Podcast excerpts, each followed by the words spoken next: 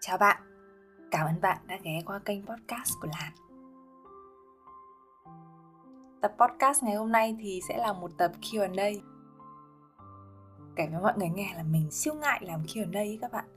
Tại vì mình hơi bị dị ứng một chút, hơi bị sợ một chút trở thành một người nói đạo lý và cho lời khuyên. Thường là năm thì mười họa mình làm một cái tập Q&A hoặc là một tập làm nghề gì gì đấy thì mình thường rất ít rất ít nghe lại chính những cái gì mình nói. Và em trợ lý của mình thì thường cắt những cái phần nhỏ nhỏ nhỏ nhỏ, những cái lời khuyên, những cái đúc kết của mình sau khi mà mình trải qua một câu chuyện để mà thành những cái clip ngắn đăng lên trên à, Facebook Reels. Và mỗi khi mà mình nghe thấy một cái câu cắt như thế thôi, xong rồi có một cái câu như kiểu câu khuất, mình thấy gớm với các bạn. Mặc dù mình biết là chắc là mình cũng lớn lớn cũng được một vài bạn coi là chị làn của em và coi là một người chị trong gia đình và, kiểu ừ, đôi khi các bạn cũng mong muốn nhận được từ mình những cái lời khuyên ấy. Nhưng mà nói thật là với những cái thông tin mà các bạn đưa ra cho mình, nó không phải là toàn bộ một cái câu chuyện và mình cũng không phải là các bạn thì mình có thể cho các bạn một cái lời khuyên. Mình bước vào cái tập này hơi hốt hốt một tí. Nếu mà tí nữa các bạn thấy mình nói linh tinh, nói nhăng, nói cuội thì ờ, cũng tha thứ cho mình nhá. Mình có đăng một cái story ở trên uh, Facebook của mình. Mình có hỏi mọi người là mọi người muốn làm chủ đề gì? Có hai chủ đề cho mọi người chọn đấy là mình làm về nghề viết và làm về chuyện yêu đương. Thì không thấy có ai hỏi cái gì trọn vẹn về việc viết lách hết mà lại thấy toàn hỏi về chuyện yêu đương. Thì xong rồi sau 24 giờ cái story đấy nó biến mất thì mình vào mình check cái thông tin thì có hình như là khoảng 400 hay 500 lượt vote gì đấy và trong đấy có 55% là các bạn vote mình kể chuyện yêu đương. Và khi mà mình lọc trong số khoảng tầm hơn 100 câu hỏi, thì mình lọc ra được 12 câu hỏi mình đã viết ra rất là xấu ở trước mặt mình đây. Mình sẽ trả lời những cái câu hỏi đấy trong chủ đề yêu đương. Và hẹn các bạn cái chủ đề viết lách ở trong một cái tập sau sau sau sau sau nào đấy. Còn hôm nay bọn mình sẽ nói về yêu đương nhá. Câu hỏi đầu tiên đấy là, chị ơi, làm sao để biết người ta có thích mình không ạ? À? em đang nhắn tin với một bạn mà em cảm thấy bạn ấy cũng thích em. Em thì cũng hơi hơi. Thật ra là cái câu này nó sẽ rất khó trả lời.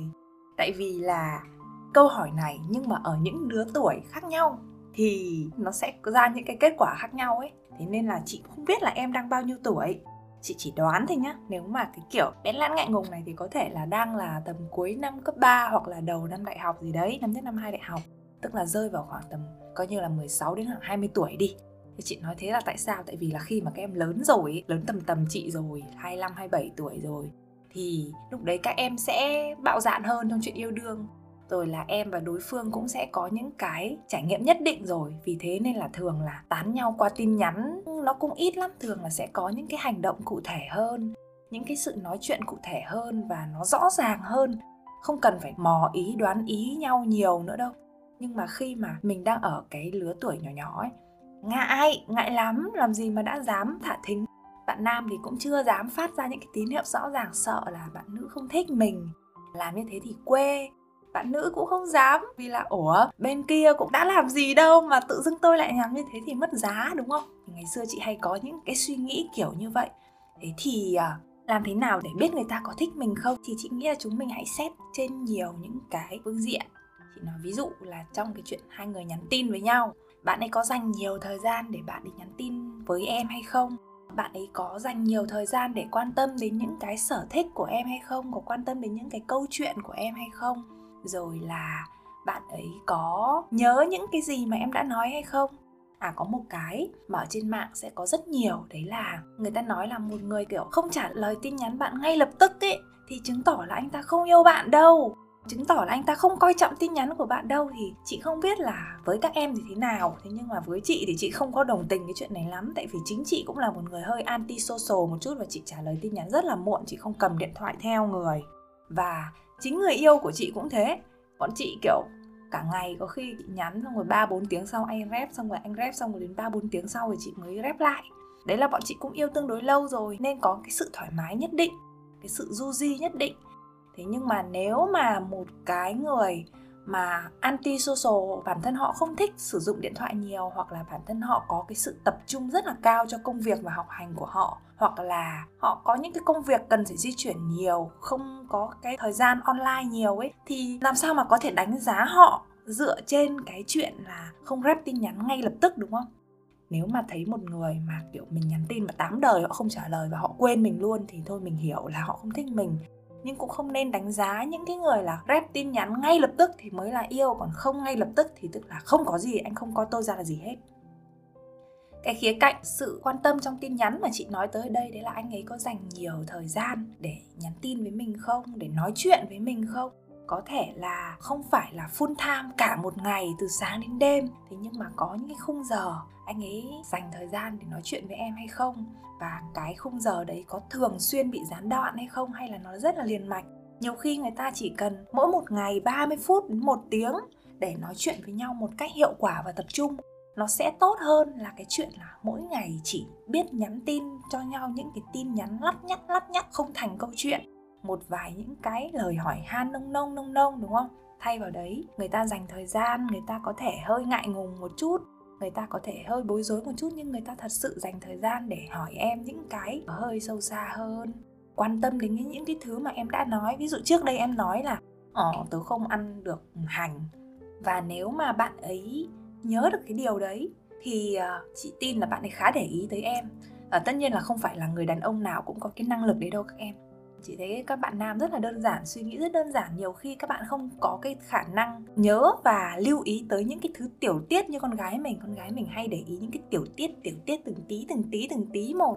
Thế nên là nếu mà một cái bạn mà bạn ấy không nhớ được những cái tiểu tiết ấy, thì cũng khoan vội đánh giá các bạn là cái người mà người ta không chú ý tới mình, nhưng nếu mà một bạn mà các bạn ấy nhớ được những cái tiểu tiết về mình ấy, thì chắc cú hoặc là bạn ấy là kiểu người siêu siêu cáo, hoặc là bạn ấy thật sự quan tâm đến mình.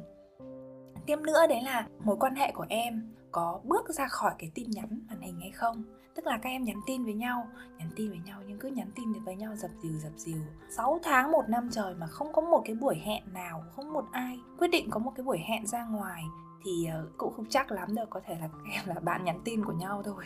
Còn nếu mà có những cái buổi hẹn bên ngoài và những cái buổi hẹn bên ngoài đấy, hai người đi và có thiện cảm với nhau và tiếp tục lại có những cái buổi hẹn nữa, người ta và mình đều chủ động sắp xếp cái thời gian cho những cái buổi hẹn, cho cái thời gian mà gần bên nhau đó thì à, chắc là hai người đang bật đèn xanh với nhau rồi đấy, chị nghĩ thế. Còn trong trường hợp mà các em chưa có những cái buổi hẹn, các em mới là, kiểu như là, bạn cùng lớp, hoặc là bạn ở chỗ làm thêm, hoặc là bạn ở câu lạc bộ, chơi với nhau ở trong những cái cộng đồng đấy. Sau đấy là các em về nhà, các em nhắn tin với nhau thì mình có thể để ý xem cái phản ứng của bạn.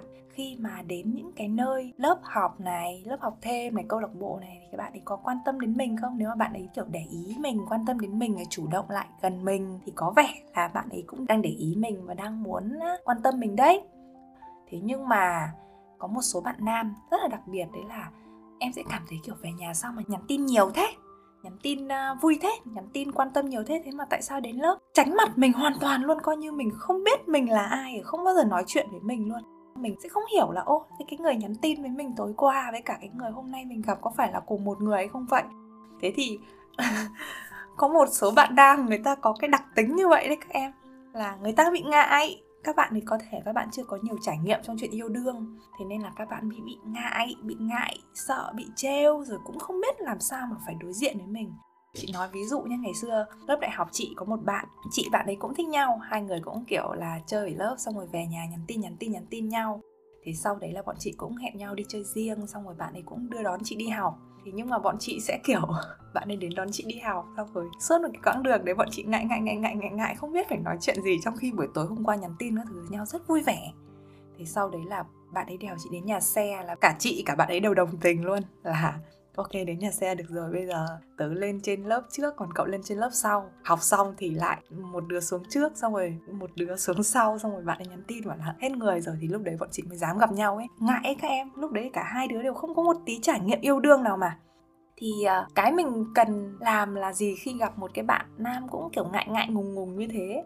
Thì chị nghĩ là, kiểu, một thời gian thì hai người sẽ quen nhau hơn, xong rồi sẽ, hai người đều có thiện trí với nhau này, thiện cảm với nhau này và đều muốn gỡ đi những cái sự ngại ngùng này, nên chúng ta cùng cố gắng.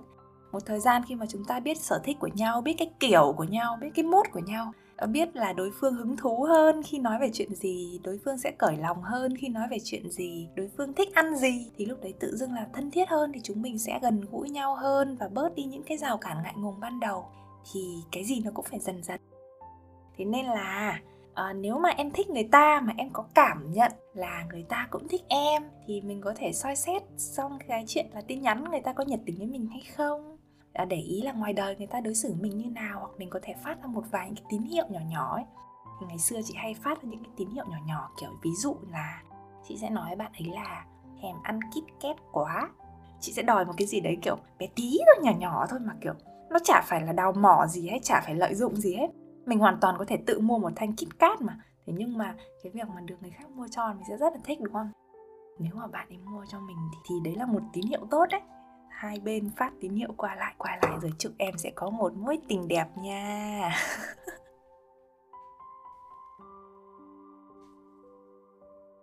Câu hỏi thứ hai đấy là chị hay nói với bạn chị về những chuyện gì vậy ạ? À? bạn chị ở đây thì chị sẽ hiểu là bạn người yêu của chị nhé chị với bạn người yêu của chị yêu nhau tương đối lâu rồi. Và trước khi yêu nhau thì bọn chị cũng có những mối quan hệ khá là sâu sắc đằng trước. Thế nên là có thể nói là bây giờ anh ấy là một cái phần mà kiểu tương đối sát sườn với chị. Nhiều khi chị cảm thấy anh ấy nó giống như kiểu là phần tay, phần chân, một cái phần cơ thể của mình luôn ấy, vì nó quá là gắn bó rồi. Anh ấy cho chị được một cái cảm giác tự do hoàn toàn trong cái mối quan hệ đấy, thoải mái hoàn toàn trong cái mối quan hệ đấy vì thế nên là chị không có nhu cầu phải giấu anh ấy một cái chuyện gì hết. Và khi mà kể cho anh ấy nghe một câu chuyện thì chị cũng hoàn toàn không hề suy nghĩ là liệu mình nên kể cái chuyện này cho người ta hay không. Tức là chỉ có một mối quan hệ mà chị hoàn toàn thoải mái với đối phương, vì thế nên là chị có thể kể tất cả các chuyện trên trời dưới đất đều có thể kể được. Những cái chuyện rất đơn giản, ví dụ như kiểu, ôi, hôm nay dưới nhà hàng xóm nhà tôi thế này thế nọ thế kia như kiểu bà tám rồi là những cái chuyện ở công việc cần anh ấy cho lời khuyên, hoặc là những cái câu chuyện trong những cái mối quan hệ khác, bạn thân khác của chị. Thậm chí là anh ấy cũng là một người rất là thoải mái và tin tưởng chị, thế nên là chị có rất nhiều mối quan hệ bạn thân khác giới. Và chị tin là cái chuyện giấu giếm những cái mối quan hệ bạn thân khác giới không bao giờ là một cái điều hay nếu mình muốn anh ấy tin tưởng mình.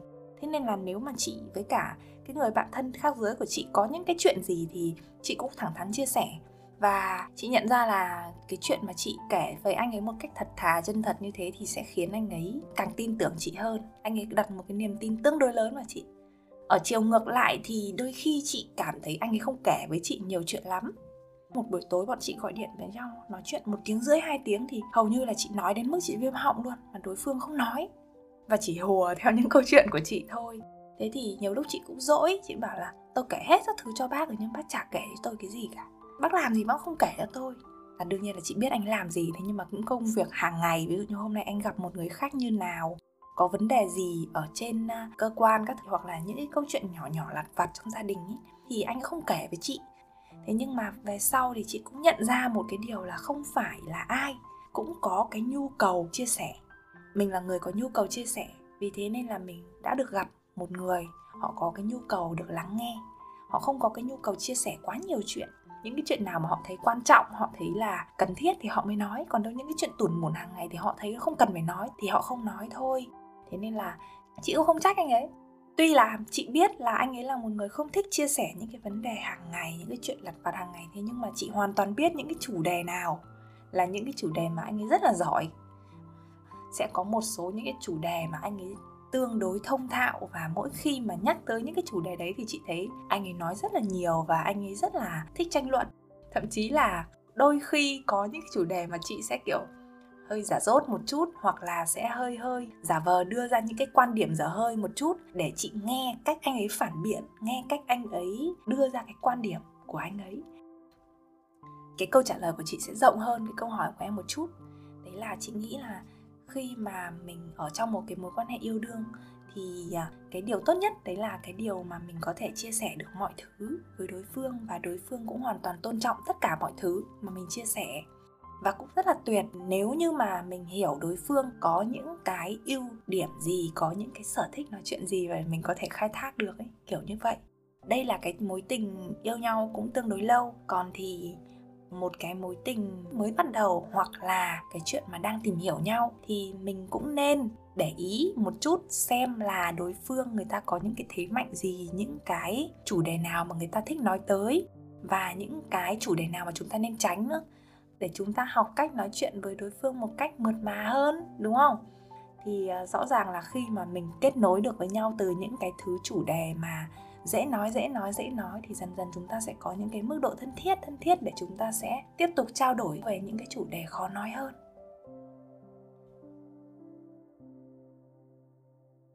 Câu hỏi thứ ba, đấy là khi chị bận việc chạy deadline thì chị có bỏ qua hết tin nhắn, kể cả của người yêu chị không chị? Có, và người yêu chị cũng thế, và chị cảm thấy đấy là một chuyện bình thường, nên chúng ta có nhiều cái sự ưu tiên trong cuộc sống như gia đình, bản thân, công việc, như việc học hành, như sức khỏe và người yêu là một phần trong số đó chứ không phải toàn bộ của cuộc sống của chúng ta. Sẽ có những giai đoạn, có những cái thời điểm mà người yêu sẽ là nhất thế nhưng mà sẽ có những cái thời điểm, những cái thứ khác cũng quan trọng chứ, đúng không? Kể cho em nghe là cái công việc của chị nó là một cái công việc mà online nhiều chị sẽ rất bận rất bận rộn. Có những cái giai đoạn chạy deadline thì mình sẽ siêu bận trong nhiều ngày chứ không phải một ngày. Thế nhưng mà thường là online nhiều. Và vì thế nên là khi mà nhận được một cái tin nhắn thì thường là có cái khả năng để mà mình có thể trả lời được ngay. Anh ấy yêu chị thì cái công việc của anh lại không phải là online. Ở ừ, cái công việc của anh offline nhiều hơn. Vì thế nên là cái thời gian đầu khi mà bọn chị mới yêu nhau thì chị bực chị tức rất là nhiều. Tại vì nhiều khi nhắn tin cho anh nhưng mà cả buổi anh mới trả lời thì tại vì anh không có thói quen sử dụng điện thoại nhiều, anh không có cái thói quen lướt mạng xã hội nhiều. Và trong cái công việc của anh cũng không phải là cái lúc mà lúc nào cũng trực tổng đài mình để nói chuyện được. Ngày đấy chị giận dỗi rất là nhiều và chị cảm thấy tức rất là nhiều. Vì là tại sao yêu nhau kiểu gì mà không liên lạc được, kiểu như vậy. Sau nhiều lần cãi nhau thì chị nhận ra là cái chuyện cãi nhau đấy nó cũng kiểu hơi vô thưởng, vô phạt mình cũng phải biết là sẽ có những cái khoảng thời gian anh ấy phải dùng cái khoảng thời gian đấy cho cái việc khác chứ, đúng không? Thế nên là đôi khi khi mà chị nhắn tin cho anh mà chị biết là anh đang làm việc, anh chưa kịp dép thì là chị cũng sẽ không dỗi. Nếu mà chị nhắn tin cho anh những cái lúc mà anh đang nói chuyện với gia đình hoặc là anh đang đi ăn với gia đình mà anh chưa dép thì chị cũng cảm thấy không dỗi. Tại vì công việc với cả gia đình là hai thứ rất là quan trọng, mình là một người yêu của anh. Mình đến sau những cái thứ đấy anh đang rất trân trọng nó là một cái điều tốt mà tại sao mình lại muốn đến và mình xé nó ra đúng không?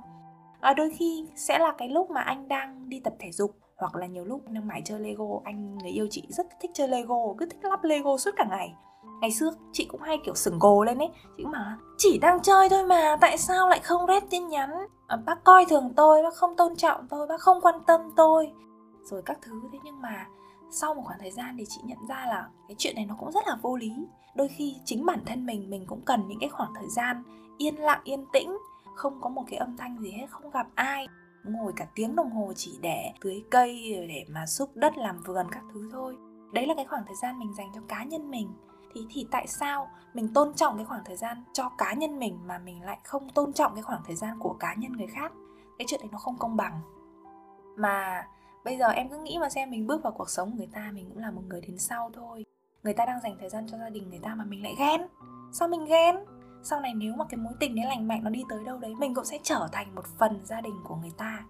Mình có muốn người ta sắp xếp cái chuyện gia đình của người ta cho một cái thứ khác không? Đúng không? Gia đình, công việc, bản thân người ta, những cái sở thích của người ta, nó là những cái phần quan trọng trong cái cuộc sống người ta. Vì thế nên là mình nên tôn trọng cái đấy. Thế thì lại tiếp theo đến câu hỏi là, thế thì anh sắp em ở đâu trong cuộc sống của anh? Nếu mà một người không coi trọng bạn thì họ sẽ không sắp xếp thời gian cho bạn và họ sẽ luôn luôn có đủ tất cả những cái lý do để mà họ không phản hồi bạn, họ không dành thời gian cho bạn. Thế nhưng mà một cái người yêu bạn thì luôn luôn sắp xếp bạn đâu đó trong cuộc sống của họ, dù cuộc sống của họ có bận bao nhiêu chăng nữa. Tụi chị có một cái đấy là sau cái khoảng thời gian mà yêu nhau rất là lâu thì bọn chị dung hòa được cái chuyện đấy là thời gian của anh rảnh và thời gian của em rảnh thì chúng ta sẽ sắp xếp cái nào dành cho nhau. Và vì thế nên là bọn chị sẽ luôn dành thời gian buổi tối trước khi đi ngủ dành cho nhau. Thì buổi tối đâu đấy tầm 9 giờ tối là uh, anh sẽ gọi điện và bọn chị sẽ ngồi buôn chuyện rồi làm việc rồi là nói này nói nọ nói kia đến đúng bon 11 giờ. 11 giờ là anh đi ngủ rồi. Uh, thi thoảng sẽ có những cái ngoại lệ là anh hoặc là chị đi chơi đâu đấy, thì đến qua 9 giờ ừ, mới về. Thì là khi mà có cái đối phương đi chơi thì bọn chị cũng kiểu ngồi chờ các thứ. Đến khoảng tầm 10 giờ, nói chuyện 11 giờ. Hoặc là khi thi thoảng sẽ có những cái chuyện mà 11 giờ vẫn còn chưa nói chuyện xong, thì chính chị cũng sẽ biết là đến cái tầm đấy là cái tầm giờ cần để đi ngủ của anh, để ngày mai anh phải thức dậy sớm đi làm. Thì chị cũng sẽ sắp xếp cố gắng nhanh nhanh nhanh cái chuyện đấy và cho anh đi ngủ sớm sớm qua 11 giờ một tí thì là tắt máy. Đôi khi thì sẽ có những cái ngoại lệ là cũng sẽ có những cái buổi tối mà. Ví dụ chị đi chơi về, các bạn về muộn quá 12 giờ mới về thì là hai đứa sẽ tôn trọng cái khoảng thời gian đấy của nhau là ok, có thể là sẽ có một cái hôm chúng ta không nói chuyện được. Thế nhưng mà ngày mai bọn mình sẽ nói chuyện. Vì thế nên là bọn chị tạo được cho nhau một cái thói quen, đấy là chị đi chơi đâu thì đi chơi. Thế nhưng mà quan trọng lắm, bạn bè thân thiết lắm thì chị mới đi chơi sau 9 giờ còn đâu thì đi đâu thì đi. Cứ tầm 8 rưỡi 9 giờ là chị bắt đầu nôn nôn nôn nôn để chị về nhà rồi. Và anh cũng thế, anh cũng tương tự. Vì chị biết là cứ cái tầm giờ đấy là anh cũng sẽ gọi cho chị mà. Nên bọn chị sẽ dành cái khoảng thời gian đấy cho nhau. Và vì bọn chị đã dành được cho nhau cái khoảng thời gian 2 tiếng buổi tối trước khi đi ngủ đấy, thế nên là trong cái thời gian ban ngày, nếu mà nói chuyện với nhau, nếu mà nhắn tin với nhau mà, kiểu, chưa được cái đối phương phản hồi ngay thì bọn chị cũng không cảm thấy tức. Tại vì là sao? Cái chuyện của mình nó không quan trọng. Tới thế còn mỗi khi mà chị có một cái chuyện gì đấy rất quan trọng thì chị sẽ gọi điện cho anh luôn. Ví dụ như kiểu là chị đi đâu đấy mà xong rồi tài khoản của chị không thanh toán được, xong rồi kiểu, ôi, khẩn cấp quá. Chị gọi điện luôn và để anh giải quyết cái chuyện đấy.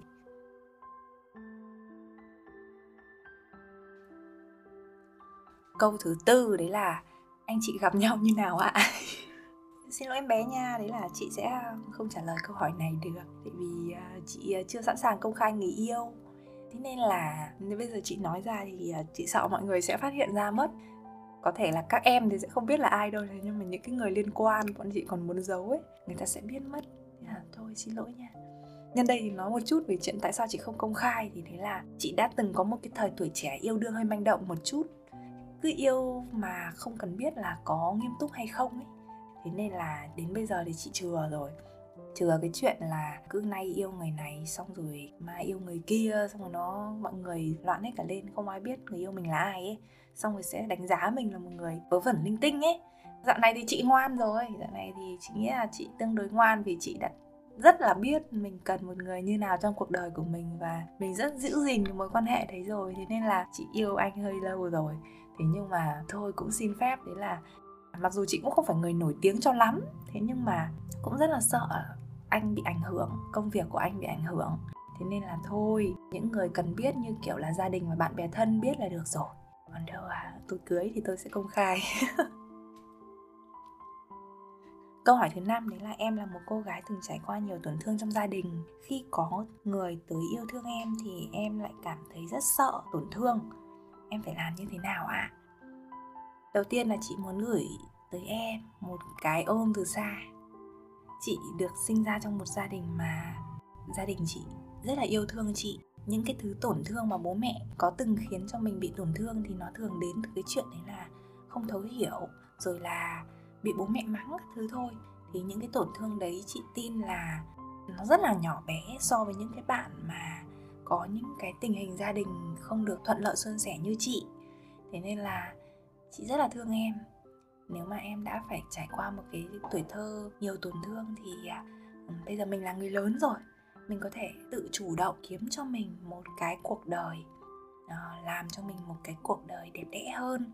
Và thậm chí mình cũng sẽ là cái người mà sẽ xây dựng nên tuổi thơ của rất là nhiều bạn nhỏ. Thế nên là chị mong là mặc dù em đã rất khó khăn rồi, nhưng mà chúng mình đã lớn rồi và chị hy vọng là em có thể đủ vững vàng, đủ mạnh mẽ và đủ yêu thương để mà mình có thể tự chữa lành chính mình này. Và sẽ là một cái phần đẹp đẽ trong tuổi thơ của nhiều em bé. À, tiếp theo cái câu hỏi của em thì à, chị không biết phải trả lời thế nào. Chị nghĩ là mọi lời khuyên nó đều vô nghĩa ấy. Thế nhưng mà chị kể cho em một cái câu chuyện đấy là gần đây chị đi chạy và chị bắt đầu đi leo núi. Và cái chuyện mà mình bắt đầu chạy bắt đầu đi leo núi nó đem đến cho chị một vài những cái chấn thương trước đây khi mà chị chưa tham gia vào cái bộ môn này thì chị không gặp cái chấn thương nào hết. Chị tập yoga và cái môn đấy nó rất là nhẹ. Về cơ bản là nó an toàn, vì thế nên chị không gặp những cái chấn thương. Thế nhưng mà khi mà chị bắt đầu chạy, và đặc biệt là chạy núi, leo núi, những cái bộ môn mà sẽ đốt calo và sẽ cần sức bền, sức mạnh, rồi là các thứ của mình rất là nhiều, thể lực phải rất là mạnh thì lúc đấy chị bắt đầu có những cái chấn thương. Cái chấn thương đầu tiên của chị nó đến từ cái chuyện những cái khớp cổ chân của mình nó bị lỏng lẻo và nó bị nhức, bị đau. Thì có, do cái dáng của mình khi mà mình chạy, nó sai form dẫn đến nó có cái chấn thương đấy thì chị đã làm lành được cái chấn thương đấy rồi. Thế nhưng mà sau một cái chặng trail 36 cây thì chị bị một cái chấn thương to hơn, Nó là cái chấn thương ở bên à, đầu gối, Nó ở mép bên ngoài đầu gối. Chị chưa đi khám Thế nhưng mà theo như dân chạy thì mọi người bảo đấy là một cái chấn thương tương đối phổ biến Người ta gọi là IT band, tức là cái giãn cái dây chẳng bên thì phải. Sau cái chuyến đấy em chị đã tương đối nghỉ ngơi trong khoảng tầm một tháng trời và chị tưởng nó lành rồi. Cho tới hôm vừa rồi chị đi lai châu thì chị chỉ leo một cây thôi. Đến lúc chị đi xuống thì chị không đi nổi nữa. Đau không chịu được luôn ấy. Và chị phải bỏ cuộc cái chuyến đi leo núi đấy mặc dù chị đã lên tới lai châu rồi lên tới chân núi rồi. Khi này chị về thì chị cảm thấy rất dấm dứt chị cảm thấy rất là ức thấy rất là buồn. Và chị, kiểu, tự nhủ là, kiểu, mẹ, tham gia cái bộ môn này làm nó chỉ không biết nữa. Tại sao tôi lại phải tham gia một cái bộ môn mà vừa phát kiệt sức của mình như thế mà lại còn tạo ra chấn thương? Hôm qua chị mới bắt đầu đi chạy lại sau khoảng tầm một tuần từ cái chuyến leo núi đi về. Và khi mà đi chạy thì chị nghe một cái tập podcast của một chị tên là Chi Nguyễn, là một người tương đối là có máu mặt ở trong cái giới chạy thì ờ, khi mà MC có hỏi chị là khi mà chấn thương như thế thì chị có cảm thấy là chị muốn từ bỏ không? Thì chị bảo là có. Những cái lúc chấn thương như thế thì thật sự nghĩ là, kiểu, tại sao đang yên đang lành ở phòng điều hòa? Không thích hay sao mà tự dưng lao ra đường vừa xấu vừa đen vừa bẩn lại còn bị chấn thương như này? Đúng là cái suy nghĩ của chị luôn. Là cái đầu gối này, chết rồi, bao giờ nó mới lành đây? Sau đấy chị chi nguyễn có nói là, thế nhưng mà khi mà cái vết thương đấy nó dần dần nó lành rồi ấy, thì mình mới bắt đầu mình nghĩ là à mình tham gia vào cái bộ môn này là để mình muốn có những cái trải nghiệm mới mà. Và mình đã rất là vui mình đã cảm thấy rất là tuyệt vời khi mình finish được một cái hành trình khi mình win được một cái giải. Thì đấy là những cái trải nghiệm tốt. Trong cái trải nghiệm tốt đấy có một cái trải nghiệm xấu nó là cái việc mình bị chấn thương. Thế rõ ràng là mình muốn có trải nghiệm mới nhưng mình lại chỉ muốn có trải nghiệm tốt hay sao? Trải nghiệm xấu cũng là một cái trải nghiệm mới, và cái trải nghiệm mới đấy nó cũng cho mình một cái bài học chứ. Nó cũng giá trị tương đương vậy. Và khi mà chị nghe câu nói này xong thì chị cảm thấy kiểu đúng là rất thấm luôn ấy. Đâu có cái gì mà em bước chân vào mà nó sẽ chỉ có toàn màu hồng đâu em. Nó sẽ có những cái khúc mà nó hồng, nó sẽ có những cái khúc mà nó cho mình rất rất nhiều niềm vui. Thế nhưng mà cũng sẽ có những khúc mà nó hơi hơi làm mình chấn thương một chút chứ, đúng không? Thế thì gần đây chị có chơi một người em người em thuần. Bọn chị đi cà phê và lúc đấy thì thuần mới hỏi chị là, có phải là khi người ta yêu nhau càng nhiều thì người ta thất tình càng đau hay không? Thế thì chị mới thấy là ừ đúng mà. Chị có rất nhiều mối tình rồi nhưng nếu mà để nói là chia tay thật sự đau ấy, thì đến giờ chị có một cái mối tình đầu là chị cảm thấy thật sự đau đến mức mà cái quả tim của mình nó đau nhói một cách vật lý. Tới cái mức mà mình nghĩ là chết rồi, làm sao mình có thể vượt qua được cái cơn đau tim này, tại sao nó tệ như thế? Và mình cảm thấy mình có những cái sang chấn luôn ấy. Và sau đấy thì chị nghĩ là chị sẽ không yêu ai nữa, một cách tử tế nữa. Thế nên là khi mà chị đến những cái mối tình mà chị yêu leo heo ấy, chị rất xin lỗi vì chị biết là cái chuyện này nó không phải là một chuyện gì tốt để mà phải khoe ra, tự hào hết. Thế nhưng mà khi mà có một cái tổn thương như thế thì chị cũng đã từng nghĩ là, ok, tôi sẽ không yêu đương ai một cách tử tế nữa đâu. Và vì cái tâm thế không yêu ai một cách hết lòng, không yêu ai một cách ra hồn thì chị bước vào cái tình yêu đó, chị cũng kiểu yêu đương rất hời hợt. Thế nên là mình cũng không nhận được cái niềm hạnh phúc khi mà mình yêu thật lòng một cái người nào đấy. Khi mà mình yêu thật lòng người ta ấy, mình có những cái niềm vui nó tuyệt lắm. Những cái sự ấm áp trong tim mình rất là tuyệt vời luôn um, nó rất là thơ ca nó rất là cổ tích. Nó khiến cho mình hạnh phúc vô cùng luôn ấy. Em cứ thử nghĩ mà xem bây giờ em bước vào một mối tình và em sợ tổn thương. Nếu một người mà họ cho em rất nhiều những cái sự tổn thương ấy thì à, ở một cái góc nhìn khác một cái khía cạnh khác mình cứ nghĩ đi là họ đã từng đem đến cho mình rất nhiều những cái niềm hạnh phúc rồi đúng không? Thế thì à, có thể tha thứ thì mình tha thứ sự tha thứ sẽ khiến mình bớt tổn thương hơn. Cố gắng đừng nghĩ nhiều nữa về những cái tổn thương họ gây ra cho mình. Hãy nghĩ nhiều tới những cái sự hạnh phúc mà họ đem đến cho mình. Thì lúc đấy mình sẽ cảm thấy ở ờ, trái tim của mình nó nở hoa hơn ấy chị nghĩ vậy. À, chị chỉ mong là em ờ, cứ bước vào một cái mối tình và em cứ nghĩ mà xem thật ra mình yêu ai cũng là vì mình đang yêu mình thôi mình yêu đối phương vì mình cảm thấy đối phương đấy khiến cho cuộc đời của mình đẹp đẽ hơn nên mình chọn ở bên cạnh họ. Còn nếu mà họ đến và khiến cho cuộc đời mình cảm thấy tồi tệ hơn thì à, dứt áo ra đi, chấp nhận một cái tổn thương. Thế nên là chị mong em sẽ sẵn sàng có cho mình những cái trải nghiệm mới. Trong những cái trải nghiệm mới đấy sẽ có những cái trải nghiệm rất tuyệt, rất là tuyệt và đôi khi cũng có thể có những cái chấn thương, nhưng từ cái chấn thương đấy, mình sẽ biết cách làm sao để trải nghiệm cái việc đấy. Mà bớt chấn thương đi mà vẫn tận hưởng được trọn vẹn cái hạnh phúc. Giống như chị hiện tại thì chị bắt đầu biết cái vấn đề đầu gối của chị là gì rồi. Chị điều chỉnh cái tư thế chạy của chị để chị bớt cái chấn thương đấy đi. Thế nhưng mà chị vẫn trọn vẹn tận hưởng được cái hạnh phúc của chị khi mà chinh phục một cái đỉnh núi, khi mà finish được một cái giải chạy, khi mà nhỏ thôi là đi trên đường và mình cảm thấy mình đang rất mệt rồi nhưng mình vẫn còn sức để mà mình bước thêm một bước bước thêm một bước nữa. Chúc em yên lòng nhá. Câu 6 đấy là làm sao để duy trì tình yêu qua những năm tháng đại học ạ? À? Ý, xin lỗi em là chị sẽ không có căn để chị trả lời được cái câu hỏi này. Tại vì là chị yêu rất là muộn. À, chị không có mối tình học sinh và cũng không có mối tình sinh viên thế nên là chị không biết là trong những năm tháng đại học thì phải làm gì để có thể giữ được mối tình của mình. Thế nhưng mà dạo này chị hãy nghĩ về cái chuyện là làm sao để mà mình à, giữ được một cái mối tình bên cạnh mình. Hay có một cái đấy là mình cứ tự thơm thôi là người ta hắc đậu ấy. Mình cứ tự là một cái người mà khi mà ở bên mình, họ cảm thấy được bình an, họ cảm thấy được vui vẻ, họ cảm thấy thú vị, họ cảm thấy khi mà họ ở bên mình, họ có những cái giá trị rất là tuyệt thì chả cần phải tìm cách giữ đâu, họ khác tự ở bên mình ấy mà. Mình có cái năng lượng bình an của mình mình biết yêu bản thân rồi mình yêu người khác, mình lành mạnh các thứ. Sau đấy là mình mình hiểu người ta, mình hiểu người ta và mình tôn trọng người ta. Ví dụ là người ta có những cái phần ranh giới nào mình sẽ không vượt qua để làm cho người ta cảm thấy tổn thương, để làm cho người ta cảm thấy khó chịu, để làm cho người ta cảm thấy mình đang tấn công người ta chẳng hạn, kiểu như vậy. Thì đấy là cái lựa chọn của chị tất cả mọi thứ đều từ mình hết. Câu 7 là một câu hỏi rất là dài. Bạn ấy không trả lời được trong cái ô của story thì bạn ấy inbox riêng cho mình. Bạn ấy bảo là, mặc dù chị làn không công khai người yêu, nhưng thi thoảng thấy chị kể về anh người yêu của chị, em đều cảm thấy rất ngưỡng mộ. Cho dù là nhiều khi chị cũng nói xấu anh đi chăng nữa, thì em vẫn cảm thấy anh chị yêu nhau rất trong lành và bình an chị có bí kíp gì để yêu bình an không? Chị nghĩ là cái câu hỏi này nó siêu rộng luôn ấy, nó siêu rộng đến cái mức mà có khi chị phải làm một tập podcast riêng cho nó. Hoặc là thậm chí nếu mà những cái người mà họ biết nhiều về tình yêu ấy, kiểu họ có kiến thức tâm lý rồi các nghiên cứu các thứ thì có khi họ phải làm một mùa podcast, hoặc làm một khóa học, họ phải làm một quyển sách, một series sách, nói là cũng không hết mất. Thế nhưng mà chị sẽ trả lời ngắn ngắn và cô động nhất dựa trên cái suy nghĩ của chị hiện tại nhé có thể là suy nghĩ của chị nhiều hơn, nhưng mà hiện tại chị nghĩ ra cái gì thì chị sẽ bật ra cái đấy.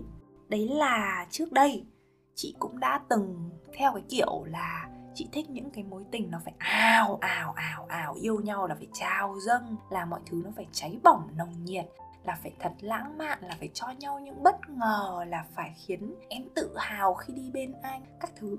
Chị từng có những cái mong muốn đấy. Thế nhưng mà có lẽ là cái sự ồn ào, cái sự ầm ĩ đấy, chị chỉ mê khi mà chị còn là một đứa trẻ con thôi. Và mình thích những cái giá trị bề ngoài hơn. Những cái đấy nó vẫn rất là tốt nhá. Mối tình như thế nó cũng rất là đẹp nhá. Chị không nói cái mối tình như thế là mối tình xấu. Chị chỉ nói là kiểu tình yêu đấy nó không còn phù hợp với chị ở hiện tại nữa. Chị ở hiện tại thì chị đã đến cái khúc là năm nay chị cũng ờ, 26 tuổi rồi. Thì chị cũng đến cái khúc là ừ, chị muốn yêu một ai đó nghiêm túc này để mà hướng tới cái chuyện hôn nhân. Và chị mong muốn cái mối tình đấy sẽ khiến cho mình đủ bình yên, đủ bình an để mà mình có thể mơ về một cái tương lai cũng bình yên, bình an. Và mình cũng phải đủ yên bình để mình còn tập trung cho cái chuyện công việc của mình mình còn tập trung cho bản thân mình gia đình mình nữa. Chứ không phải là một cái mối tình mà kiểu ngày xưa rước này giận giận dỗi dỗi nhau mỗi ngày đều phải giận dỗi nhau xong rồi đủ trò đủ trò để mà chuyện tình nó bùng nổ lên ý. Thì như thế nó rất là tốn thời gian. Thì với chị bây giờ chị cảm thấy là um, chị cần một cái người ở bên cạnh chị mà họ chảy vào cái cuộc sống của chị và họ là một phần trong đó. Họ là một cái phần bình an trong cái cuộc sống của mình. Họ lắng nghe mình họ tôn trọng họ ở đấy khi mình cần chứ không cần những cái thứ kiểu lãng mạn hoành tráng, những cái xa xỉ nữa. Vì chị mong muốn như thế và chị tìm kiếm như thế thế nên là cũng thật trộm vía là chị đã tìm được một cái người như thế. Thế và chị càng lớn lên thì chị càng nhận ra một cái điều đấy là ngày xưa, cái mối tình của mình nó nhiều trông gai, nó nhiều sóng gió, nhiều dập dìu, có khi là vì chính bản thân mình ngày xưa có rất nhiều những cái sự dập dìu. Ngày xưa chưa biết yêu bản thân mình là gì, thế nên là cái hình mẫu yêu đương của mình thường nó là những cái hình mẫu trên phim, trong sách, trong truyện và trên mạng. Tức là cái người kia, người ta phải như thế nào với mình, phải như thế nào với mình. Đúng không? Giống như những cái tiêu chuẩn mà mình từng nhìn thấy. Nhưng mà đến bây giờ thì mình nhận ra là mình cần cái gì. Cả mình và đối phương đều phải là những cá thể độc lập, hạnh phúc, biết yêu thương chính bản thân mình sau đấy thì cái tình yêu thương mà dành cho người khác nó mới lành mạnh được.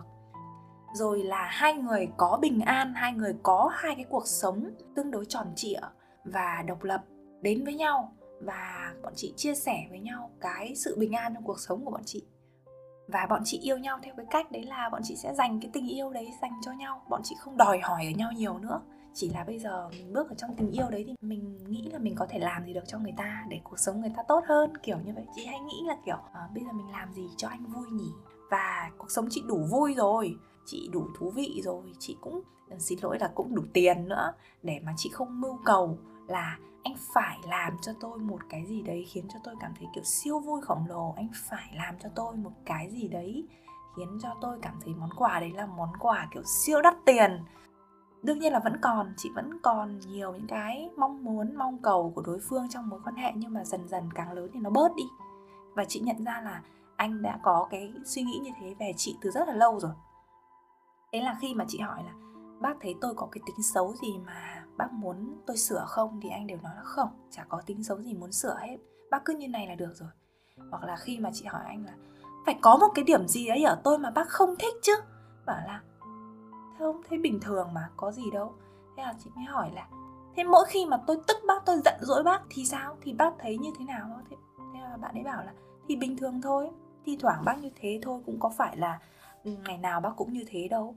Hoặc là đôi khi anh sẽ chê chị là kiểu hơi thiếu thực tế một chút nghĩ gì cũng hơi thiếu thực tế hơi mơ mộng quá. Thế nhưng mà khi mà chị hỏi là bác có muốn tôi phải thay đổi cái tính ấy không? Thì anh lại bảo không sao phải thay đổi? Bác là người làm sáng tạo cái đấy là cần mà thế thì chị nhận ra là anh không đòi hỏi gì ở chị cả. Cũng không có mong muốn về cái chuyện là chị phải thay đổi một cái nét tính cách nào. Và từ phía chị ngược lại, chị cũng như vậy. Đến ngày xưa chị hay tức giận tại vì anh là một người không tình cảm, không lãng mạn.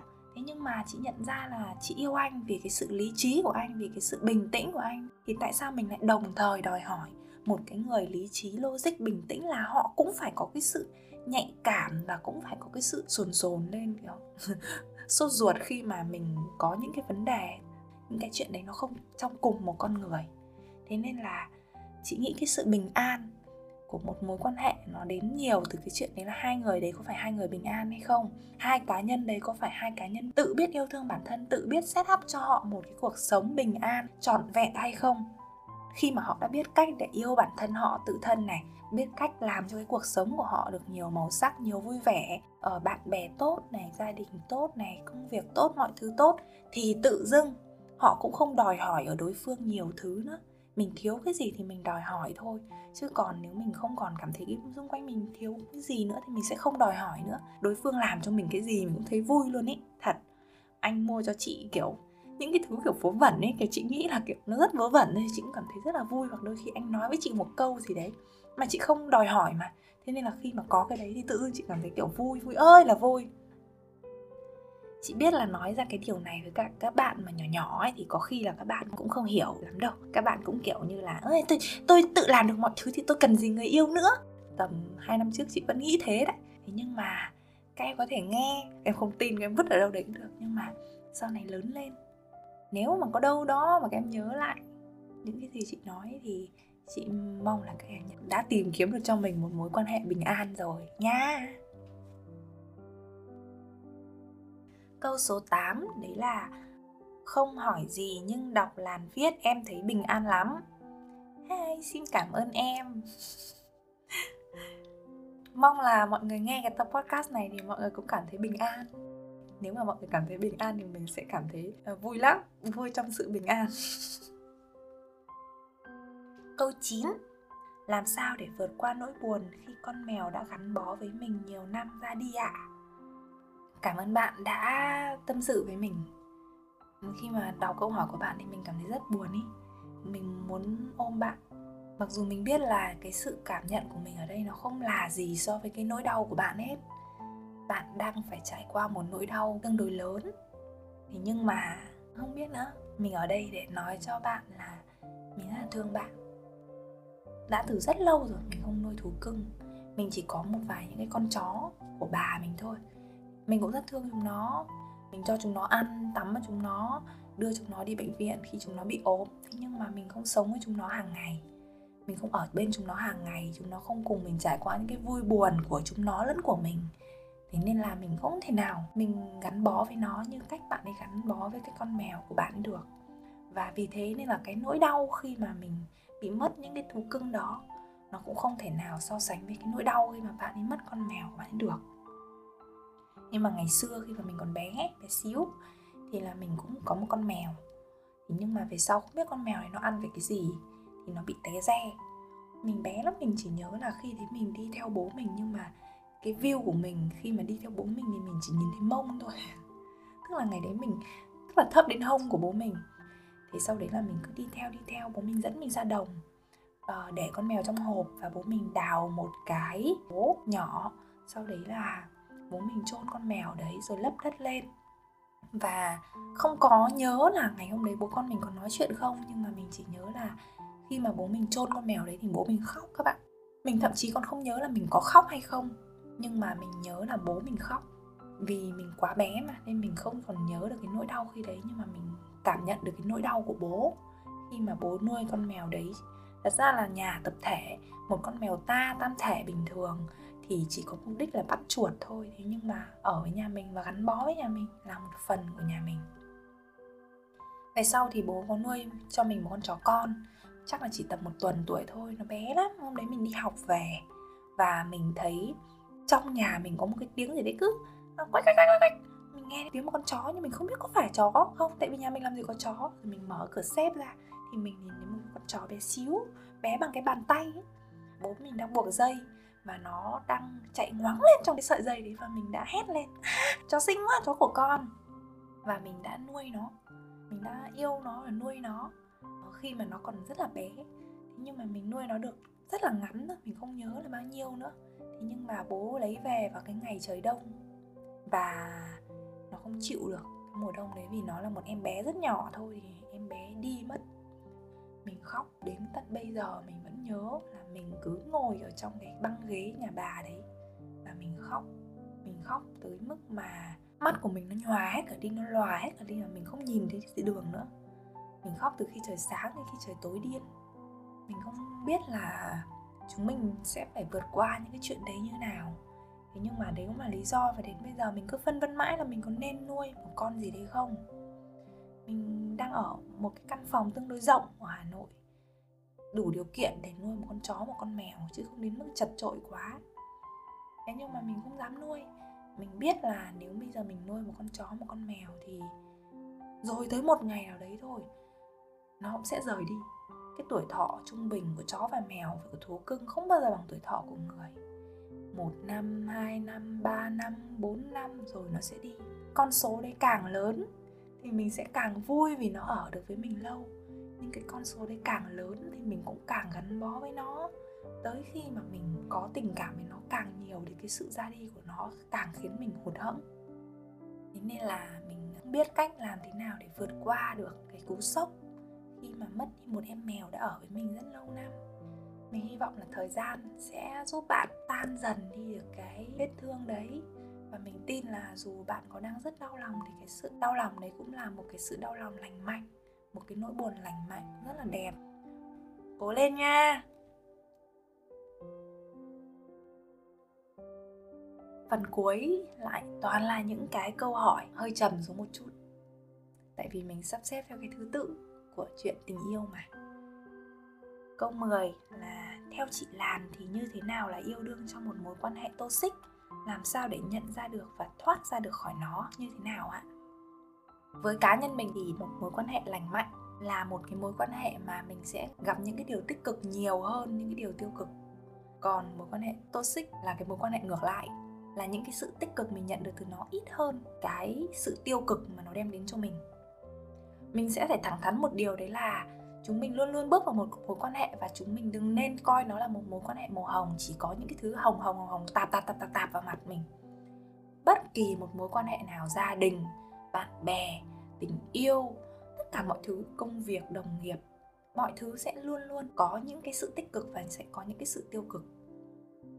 Chúng mình sẽ thường thường gặp những cái vấn đề cãi nhau những cái vấn đề xích mích, có những cái sự giận dỗi nhau mà không thể nói chuyện lại với nhau, kiểu như vậy. Thế nhưng mà đấy là một cái phần tiêu cực trong cái mối quan hệ đấy. Mình à, gọi tiêu cực thì nó không đúng lắm đâu, mà mình nên nghĩ là mình đặt cho nó một cái dấu trừ thôi.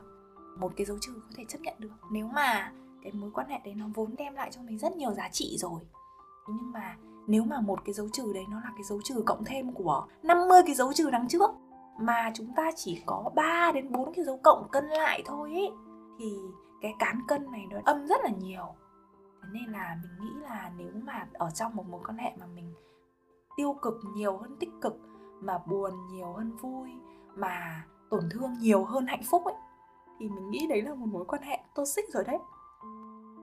Cách để nhận ra thì đây là một cái với cá nhân mình, các bạn coi như là một cái cách tham khảo thôi, chứ đừng lấy nó làm chân lý nhé thì mình nhận ra một cái mối quan hệ toxic bằng cách đấy là ví dụ hôm nay tôi cãi nhau với cả bạn đấy và tôi cảm thấy tức quá, tôi cảm thấy điên quá, thì tôi sẽ viết ra cái điều mà tôi đang cảm thấy điên. Ngay tại cái lúc đấy, sau đến lúc mà tôi tỉnh hơn thì tôi sẽ phân tích xem là cái vấn đề nó đến từ cái gì. Cái việc đấy nó xảy ra nó là cái tầng biểu hiện. Thế nhưng mà cái sâu xa của nó, đấy là chúng mình khác nhau về cái ví dụ là tôi có quan điểm rất là thoáng với bạn thân khác giới. Còn anh ta thì bài xích và anh ta không có những cái cởi mở đấy bằng. Rồi, đấy là một cái sự khác biệt. Vì cái sự khác biệt đấy, thế nên là chúng tôi mới có cãi nhau. Thế thì cái khác biệt đấy nó là khác biệt nhỏ, là một cái dấu trừ. Thế nhưng mà nó có quan trọng không, nó có nghiêm trọng không? Và so với những cái dấu cộng mà anh ta mang đến cho mình, thì mối quan hệ đấy như thế nào? Ví dụ mặc dù là bọn tôi có rất nhiều khác biệt quan điểm về vấn đề giới này, về vấn đề những cái quan điểm trong công việc, và chúng tôi có rất nhiều những cái quan điểm như thế. Thế nhưng mà khi mà ở bên nhau, chúng tôi vẫn hoàn toàn rất tôn trọng nhau. Và chúng tôi vẫn đem đến cho nhau à, sự học tập này. Chúng tôi đem đến cho nhau sự giúp đỡ về mặt tinh thần, về mặt tài chính, về mặt cuộc sống, chia sẻ các thứ. Và chúng tôi, ở bên cạnh nhau, chúng tôi có những cái niềm vui khác, chúng tôi chung sở thích khác. Trong cái bối cảnh là người đấy cũng đem lại rất nhiều giá trị cho mình và người ta cũng rất là yêu quý mình muốn ở bên mình thì mình nên san sẻ ra mình nên bỏ qua những cái sự khác biệt đấy để mà tôn trọng đối phương để mà chúng ta duy trì một cái mối quan hệ tốt đẹp. Tuy nhiên nếu mà một mối quan hệ mà um, mình cảm thấy là cần để có người ta người ta đem đến cho mình nhiều giá trị thế nhưng cái giá trị người ta đem đến lại đi song hành cùng với những cái điều kiện cùng với những cái sự tiêu cực mà mình ở trong cái mối quan hệ đấy mình không cảm thấy yên bình, buồn nhiều hơn vui, mình cảm thấy bị lệ thuộc cuộc sống, mình cảm thấy mình ở trong đấy không phải là một phiên bản tốt đẹp của mình. Có những cái người mà họ ở bên mình và họ lôi ra được cái phiên bản tốt đẹp của mình là mình ở bên người ta, mình sẽ cảm thấy rất vui, lúc nào mình cũng cảm thấy vui, mình là một người rất là nhiều năng lượng. Thế nhưng cũng sẽ có những cái người mà mình ở bên cạnh người ta rồi tự dưng mình trở thành một người tự ti, rụt rè, nhút nhát, mình trở thành một người không có trí tiến thủ, mình là người hay sợ sệt, thì mình hãy cân nhắc xem mình sẽ thích cái phiên bản của mình khi bên cạnh ai hơn. Và lý do làm sao mà cái mối quan hệ kia nó lại lôi ra cái phần tính cách tiêu cực đấy của mình. Tất cả mọi mối quan hệ đều là một cái tấm gương để cho mình nhìn xem mình là người như nào. Thế nên là nếu mà mình nhận ra bản thân mình ở trong một mối quan hệ mà mình thấy bản thân mình tiêu cực ấy, là mối quan hệ đấy khiến cho mình tiêu cực thôi, mình không cân bằng được những cái tích cực với tiêu cực nữa thì mình à, rút đi. Làm thế nào để rút đi khỏi một cái mối quan hệ thì mình nghĩ là mình không phải là một người khéo lắm để mà có thể khuyên các bạn cách rút đi trong một mối quan hệ toxic. Cái cách rút đi của mình thường hơi củ chuối, đấy là mình thường im lặng ấy. Mình biết là như thế tương đối tệ nhưng mà mình không phải một người toàn năng các bạn ạ. Hoặc là mình gửi cho người ta một lời xin lỗi. Vậy thôi đấy, vậy thôi, mình có mỗi lựa chọn đấy thôi đấy, xin lỗi bạn nha.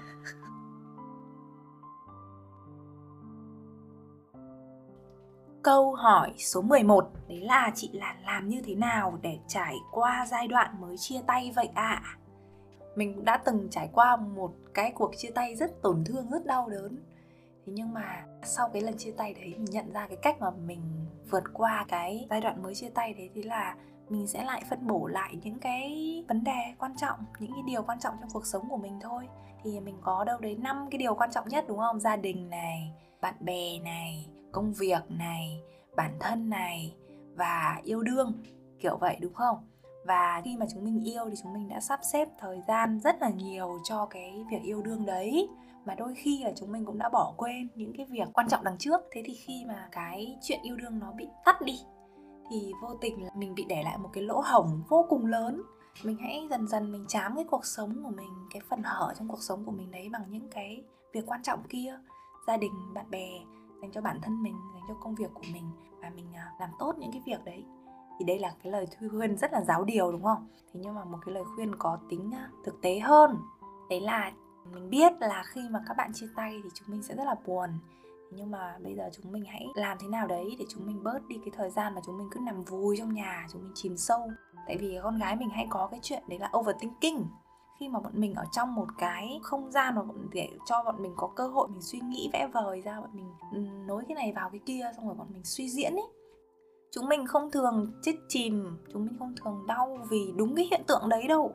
Chúng mình thường chết chìm cái suy nghĩ của mình, tại sao anh ta chia tay mình? Tại sao? Tại vì mình đã làm sai ở đâu? Hay là tại vì ngày hôm đấy mình đã hành xử sai? Hay là vì hôm đấy anh ấy đã như thế? Hay là vì tại cái con bé đấy? À anh ta đã đi với cả cái con bé đấy tất cả những cái suy nghĩ đấy đều là những cái suy nghĩ suy diễn. Nó không phải là cái hiện tượng xảy ra, mà là nó chỉ xảy ra trong đầu mình thôi và mình chết chìm với nó. Vì thế nên là mình sẽ khuyên các bạn hạn chế bớt đi những cái khoảng thời gian mà mình phải ở một mình và có cơ hội để suy diễn mọi thứ. Mình hãy thay vào đấy là khoảng thời gian đi ra ngoài, đi với bạn bè. Rất khuyên là hãy tập thể dục hãy làm cho bản thân mình toát mồ hôi, hãy làm cho mình, kiểu, mệt nhoài ra và để toát được ra hết tất cả những cái hormone mà làm cho bản thân mình bị mệt mỏi. Và đầu tiên, quan tâm đến sức khỏe thể chất của mình. Cố gắng ăn uống, tập luyện thể thao. Sau đấy là sức khỏe tinh thần, quan tâm đến sức khỏe tinh thần của mình bằng cách đấy là làm những cái việc mình thích đi chơi bạn bè của mình, vẽ tranh.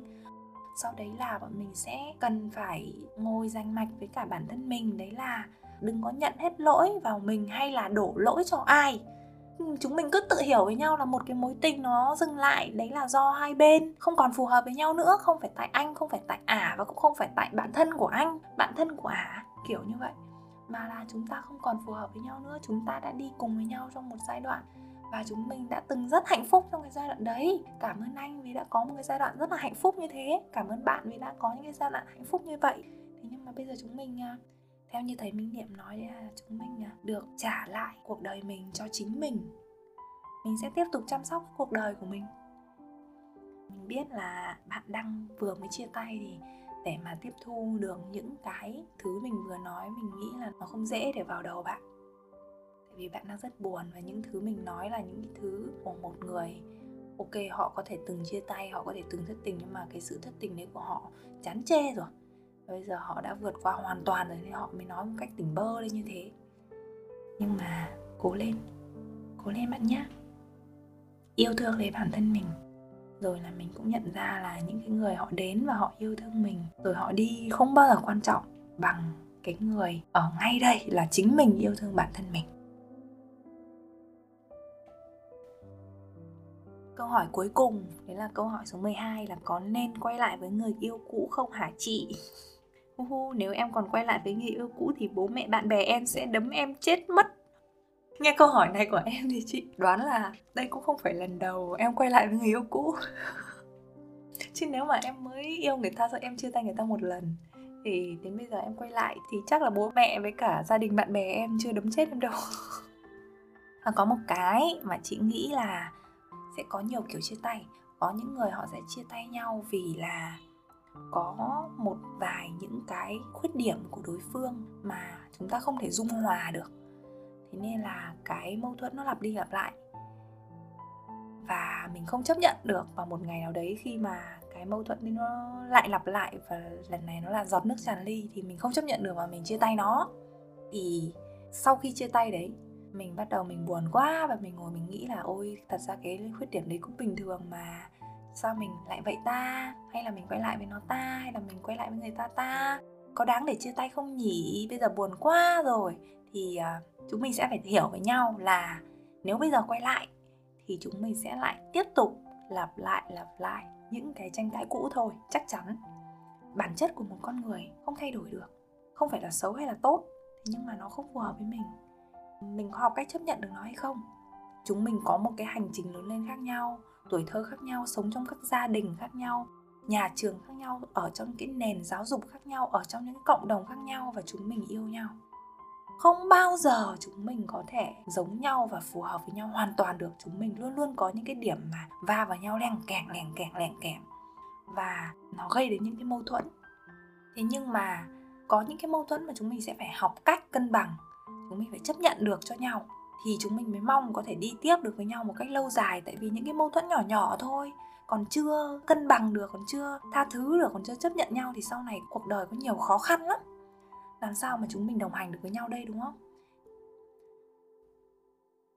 Có một cái kiểu chia tay nữa là, cái kiểu chia tay là có những cái vấn đề ngoại cảnh, ví dụ như kiểu gia đình này, kiểu là địa lý này, những cái vấn đề như là bạn của người yêu cũ hay thế này thế nọ thế kia cái này nó hơi phức tạp hơn một tẹo, tại vì nó là những cái vấn đề ở ngoại cảnh dựa trên cái sự dũng cảm của từng cá nhân để xem là họ có cùng vượt qua được cái đấy không. Thế nhưng mà chị nghĩ là chị cũng đã vượt qua được những cái yếu tố ngoại cảnh đấy. Thì à, nếu mà ở trong một cái mối tình mà chúng mình không chấp nhận được những cái yếu tố ngoại cảnh này nó ảnh hưởng đến mối tình đấy thì chúng mình dừng lại. Thế nhưng mà quay lại thì chúng mình cũng lại tiếp tục sẽ phải chấp nhận hết tất cả những yếu tố ngoại cảnh đấy thôi. Và chúng mình cứ tin với nhau là dù là cái yếu tố nội tại ở trong cái mối tình đấy, hoặc là cái yếu tố ngoại cảnh nó tác động mà chúng mình vượt qua được ấy, thì cái tình yêu của chúng mình sau này sẽ bền vững hơn rất là nhiều luôn. Còn nếu chúng mình không vượt qua được thì chúng mình dừng lại.